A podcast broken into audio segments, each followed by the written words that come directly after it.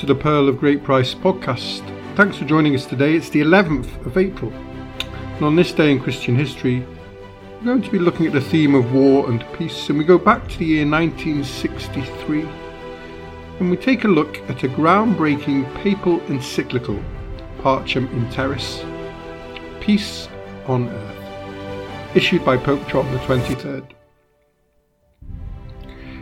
It was released months after the Cuban Missile Crisis, which had brought the world to the brink of nuclear war.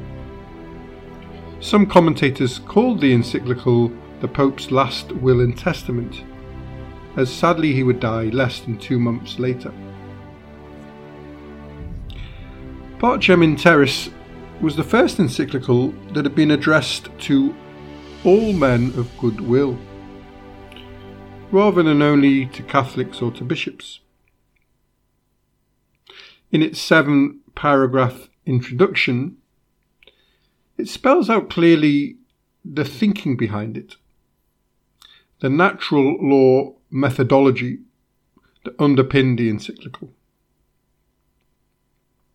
One advantage of a, a natural law approach was that non Christians and non believers could understand and respond to the document.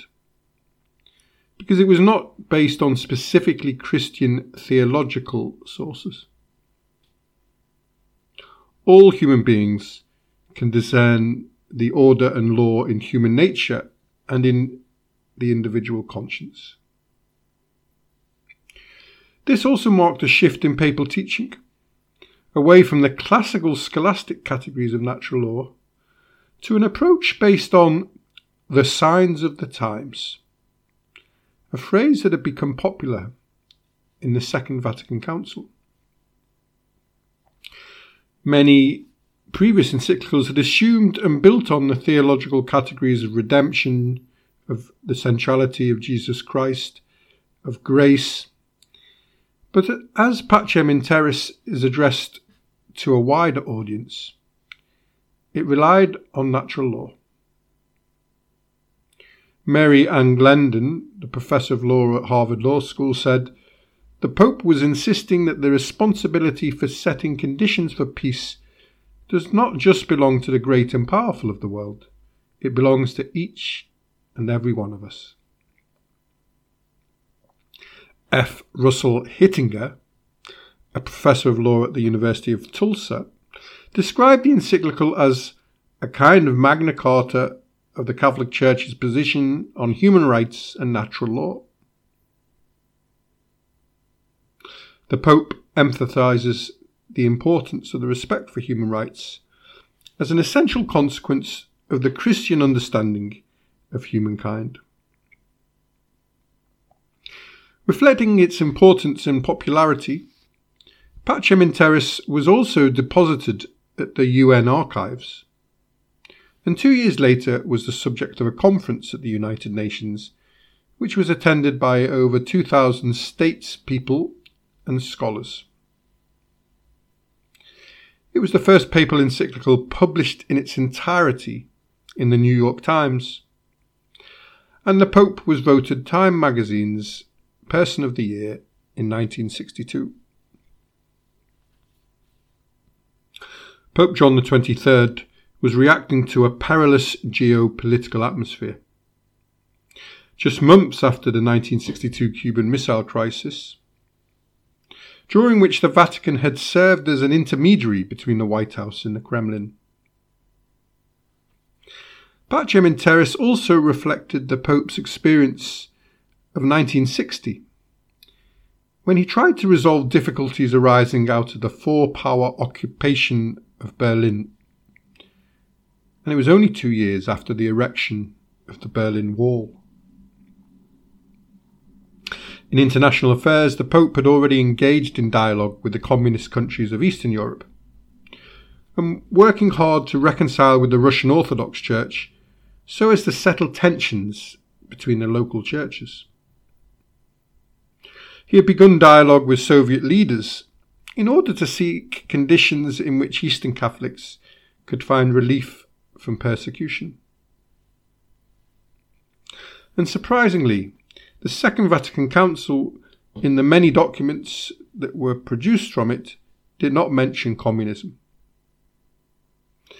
And many have speculated that there was a secret agreement between the Holy See and the Soviet Union. In Pacem in Terris, John XXIII also sought to prevent nuclear war, and he tried to improve relations between the Soviet Union and the United States. The encyclical as a whole can be understood as an extended reflection on the moral order. The document is divided into four sections.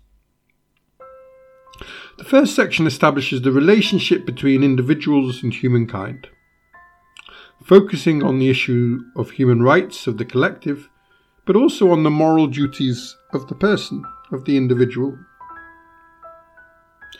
Mentioning the rights of women nuclear non proliferation, and the United Nations, all of which it endorsed clearly. The second section addresses the relationship between man and the state, focusing mainly on the collective authority of the latter. The third section establishes the need for equality amongst nations and the need for the state to be subject to rights and duties that the individual must abide by.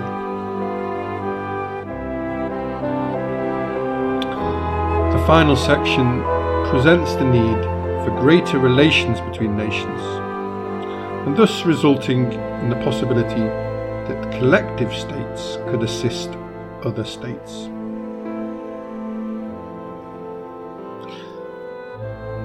The encyclical ends with the urging of Catholics to assist non Christians and non Catholics, political and social aspects. I believe influenced by St. Augustine's The City of God, and also Thomas Aquinas' view of eternal law, it radically affected Catholic social teaching not only on war and peace, but on church state relations, on women's rights, on religious freedom on international relations and other major issues. That's all from the Pearl of Great Price today. I hope you've enjoyed listening. Please subscribe and leave a comment on the blog if you have time. And join us tomorrow if you can as we look at the life of Dr. Giuseppe Moscati, the first modern medical doctor to be canonised if you want to visit the blog or commission a podcast for your own organisation, visit the website for more information at www.pogp.net. And if you'd like to respond directly, then email the show on pogppod at gmail.com. pogppod at gmail.com. Have a lovely day wherever you are, and thanks for listening.